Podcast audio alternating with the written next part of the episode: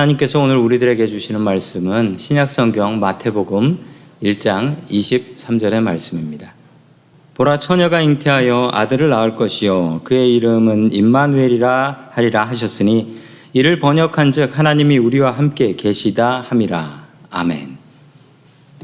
참 어색한 메리 크리스마스입니다. 다들 마스크 쓰시고 대충 누군지는 알 것 같은데 가서 이따 확인해야 될 분도 계시고 2년 만에 드리는 감격스러운 성탄 예배입니다. 너무 감격스러운 것은 어, 우리가 작년에는 성탄 예배를 못 드렸었어요.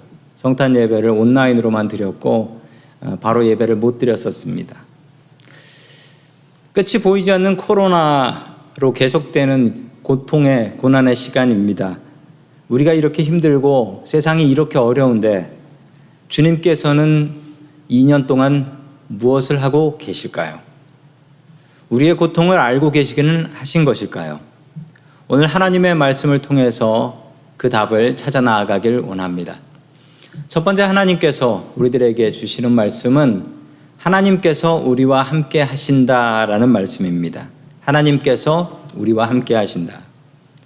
이 어려운 말로 성육신이라는 말이 있습니다. incarnation이라는 말인데 이 말은 높으신 하나님께서 사람의 모습으로 이 땅에 오셨다라는 말씀입니다. 즉, 하나님께서 예수님이 되셔서 이 땅에 오셨다라는 것입니다. 그런데 왜 오셨을까요? 우리가 와달라고 부탁을 한 것도 아니었습니다. 그리고 하나님이시면, 전지전능하신 하나님이시면, 뭐 하늘에서 보시면 사람들 어떻게 사는지 다 아실 수 있을 텐데, 굳이 왜 이 땅에 내려오셨을까요?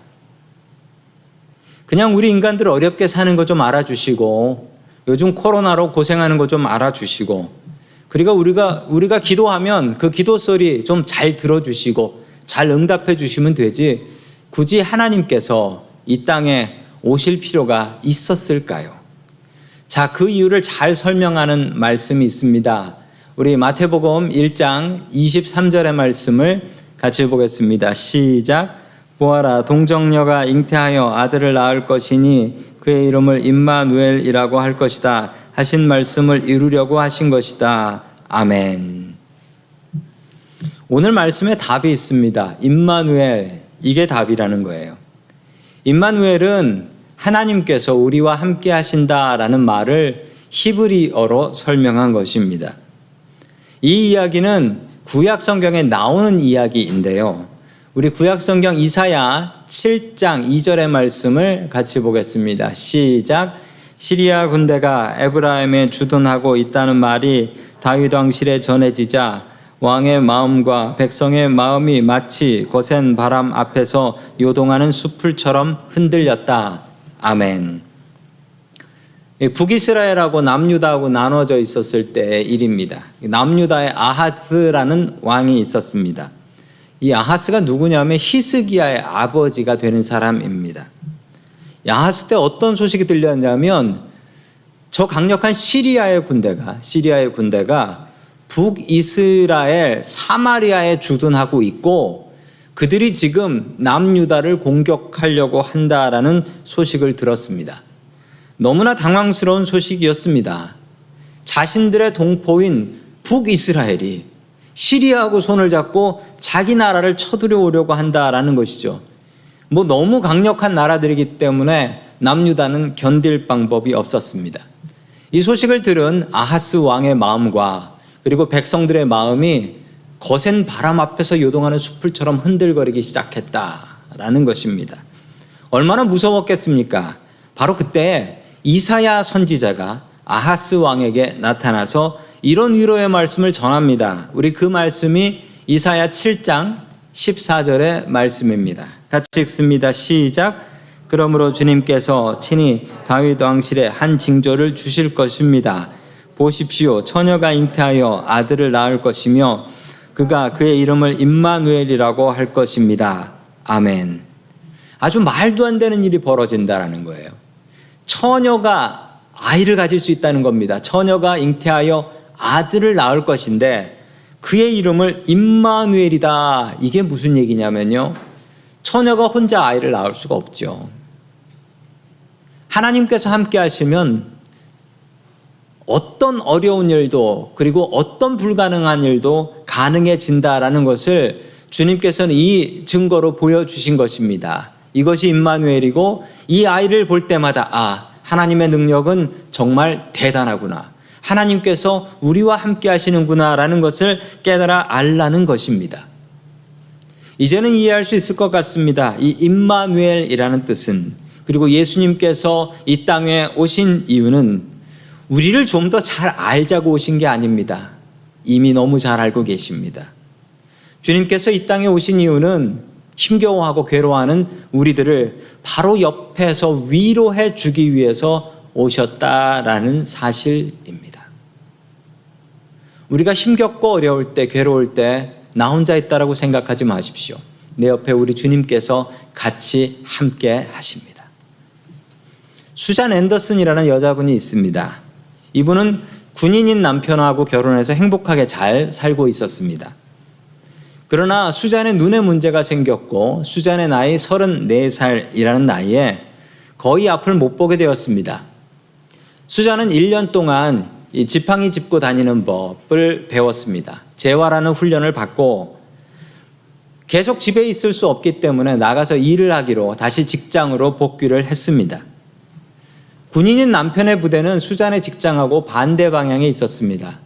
그렇지만 군인인 남편은 수잔을 사랑하는 마음으로 계속해서 직장까지 데려다 주고 끝나면 데리고 오고 이 먼 길을 왔다 갔다 하면서 아내를 위해서 애를 썼습니다.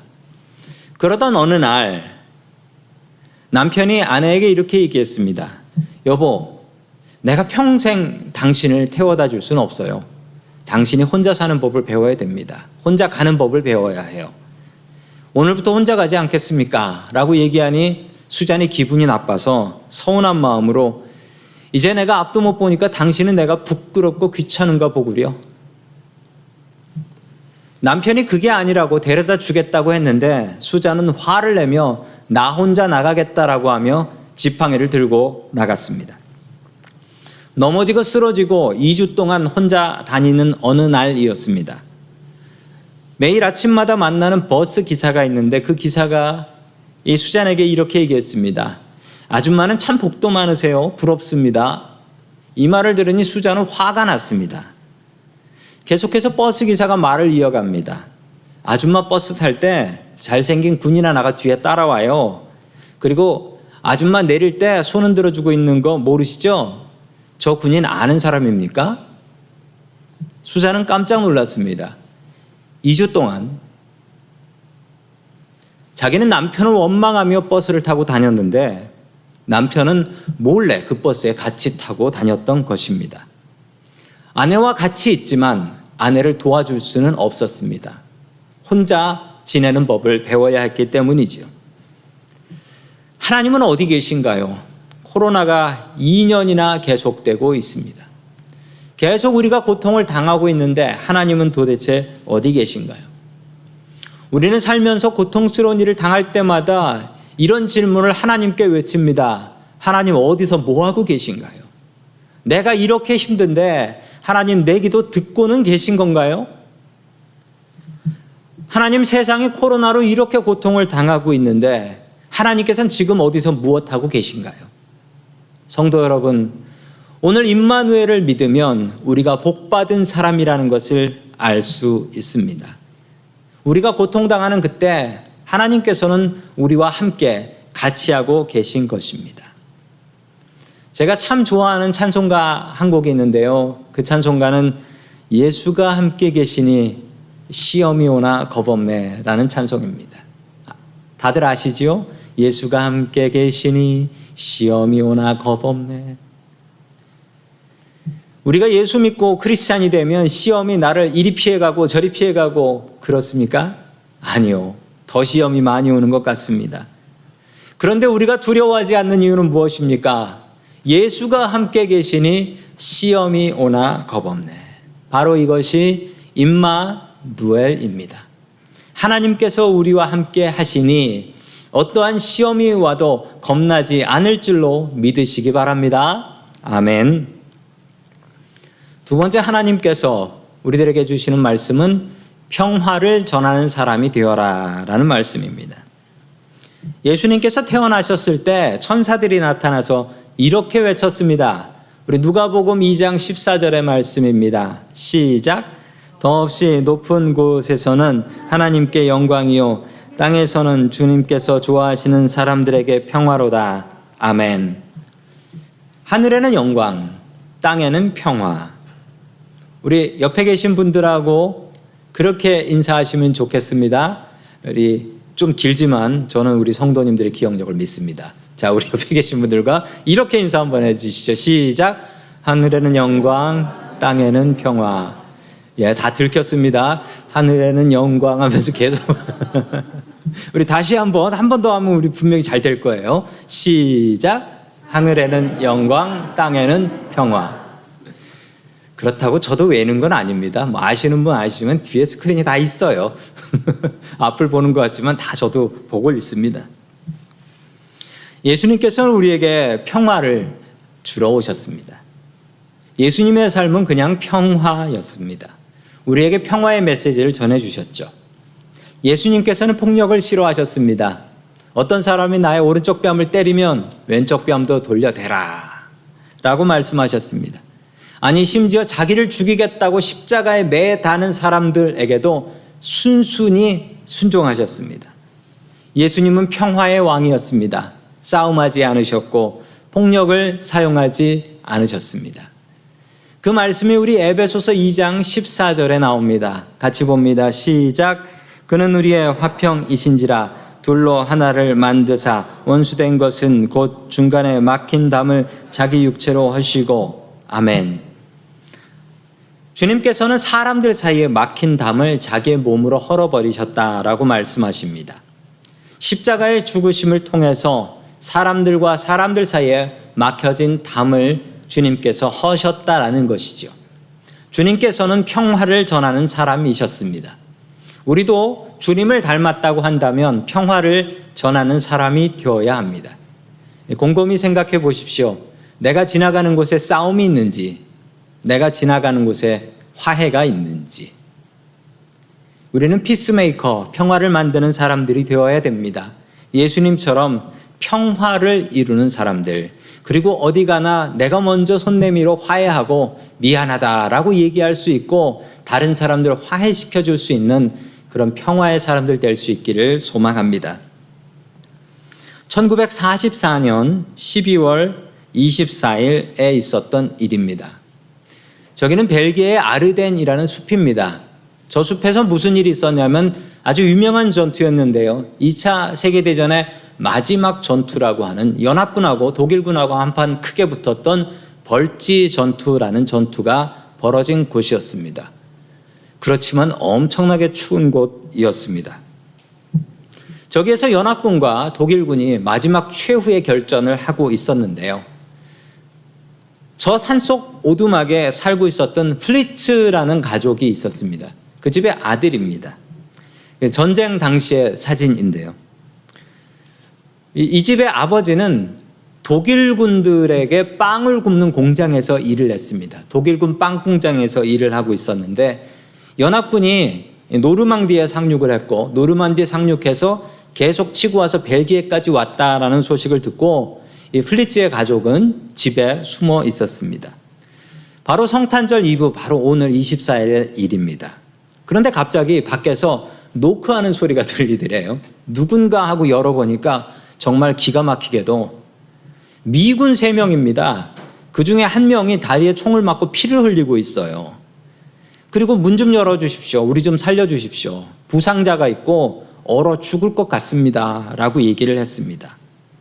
그런데 그 당시 아르데는 독일 군들이 점령하고 있었고 아버지는 독일 공장에서 빵 굽고 있었는데 미군을 도왔다라는 사실이 알려지면 이 집안은 다 죽는 겁니다.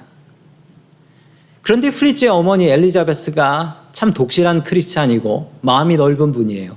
이분이 이렇게 얘기했습니다. 반갑게 들어오십시오. 우리 같이 크리스마스 식사를 같이 합시다. 라고 하며 불러드렸습니다. 목숨을 걸고 미군을 구한 것이죠. 그런데 더 황당한 일이 잠시 뒤에 벌어집니다. 또 노크하는 소리가 들렸습니다. 문을 열어보니 이번에는 독일군 4명이 얼어 죽으려고 서 있던 거예요. 숲 속에서 길을 잃었습니다. 우리 좀 살려주십시오. 라고 하는 거예요. 이거 어떻게 해야 됩니까? 그 안에 미군들이 있는 걸 알면 자기네들 다 죽일 거 아니에요. 이래도 저래도 죽겠다 싶어서 어머니가 담대하게 이렇게 얘기했습니다. 안에 미군들 3명 있습니다. 총 내려놓고 들어오시면 괜찮습니다. 그랬더니 이 독일군들이 총을 다 내려. 너무 추워서 얼어 죽겠다 싶어서 들어왔습니다. 생각해 보십시오. 조그마한 오두막 안에 미군 3명, 독일군 4명 서로 째려보면 앉았습니다. 평가르고. 밥을 먹는데 양쪽으로 미군 셋, 독일군 넷 앉아가지고 이 어머니가 기도를 했대요. 하나님 아버지, 우리에게 예수님을 보내주시어 감사합니다. 평화로운 성탄이 되게 해주십시오. 기도를 했는데 이 미군들하고 알아듣지도 못하는 미군들하고 이 독일군들이 왜냐면 이 벨기에는 프랑스어를 한대요. 그래서 영어 쓰는 사람, 독일어 쓰는 사람은 알아도 못 듣는데 눈물을 뚝뚝 흘리고 있더랍니다. 식사를 마치고 나니까 독일군 중에 하나가 뻘떡 일어나서 이 다친 미군한테 다가가더니 자기가 가지고 있는 first aid kit으로 치료를 해주더래요. 알고 보니 이 독일군이 전쟁 터지기 전에 독일에서 의대를 다니던 의대 대학생이었어요. 말도 통하지 않았지만 서로 같이 기도하고 서로 같이 같은 나라, 다른 나라 말로 크리스마스 캐롤을 이상하게 부르더랍니다. 아침에 일어나 보니 독일 군들이 바쁘게 움직였습니다. 미군들은 긴장했지요. 독일 군들이 무슨 일을 했냐면 칼을 들고 나가서 나무를 잘라가지고 미군 다친 환자를 나를 수 있는 들것을 만들고 있더랍니다. 그리고 미군들이 저쪽에 있으니 저쪽으로 가면 됩니다. 라고 알려줘서 미군 세 명을 모두 살렸습니다. 참 아름다운 이야기지요. 1996년에 그 집 아들 플리츠하고 그 집에 숨었던 미군 하나가 플리츠는 미국으로 이민을 왔어요. 하와이에서 살고 있습니다. 1996년에 50년 만에 만나서 그때 먹었던 닭죽에 대한 이야기를 했다라고 합니다. 하늘에는 영광이고 땅 위에는 평화입니다. 예수님 덕분에 죽일 원수들이 서로 화해할 수가 있었습니다. 주님께서는 이 일을 위해서 이 땅에 오셨습니다. 주님께서는 평화를 위해서 막힌 담을 허셨습니다. 주님께서는 평화를 위해 이 땅에 오셨습니다. 우리가 예수 믿는 사람들이라고 한다면 주님처럼 평화를 전하는 사람들이 되어야 할 것입니다. 주님의 평화가 우리 중에 풍성하게 넘치는 기쁜 성탄 될 수 있기를 주의 이름으로 축원합니다. 아멘. 기도하겠습니다. 하나님 아버지, 우리를 위하여 이 땅에 오신 주님의 이름을 찬양합니다. 세상 사람들이 뭐라고 해도 우리들은 주님의 백성이오니 주님의 길을 따라갈 수 있게 하여 주시옵소서.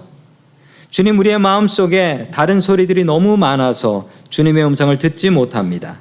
내 목소리를 줄이고 주님의 음성에 귀 기울이게 하여 주시옵소서. 주님 세상이 코로나의 공포로 가득합니다. 주님께서 함께 하시면 시험이 오나 겁없는 줄로 믿습니다. 주님을 온전히 의지하게 도와주시옵소서. 우리를 위하여 이 땅에 와주시니 감사드립니다. 잊지 않고 살 수 있게 하여 주옵소서. 우리의 힘과 능력 되시는 예수님의 이름으로 기도드립니다. 아멘.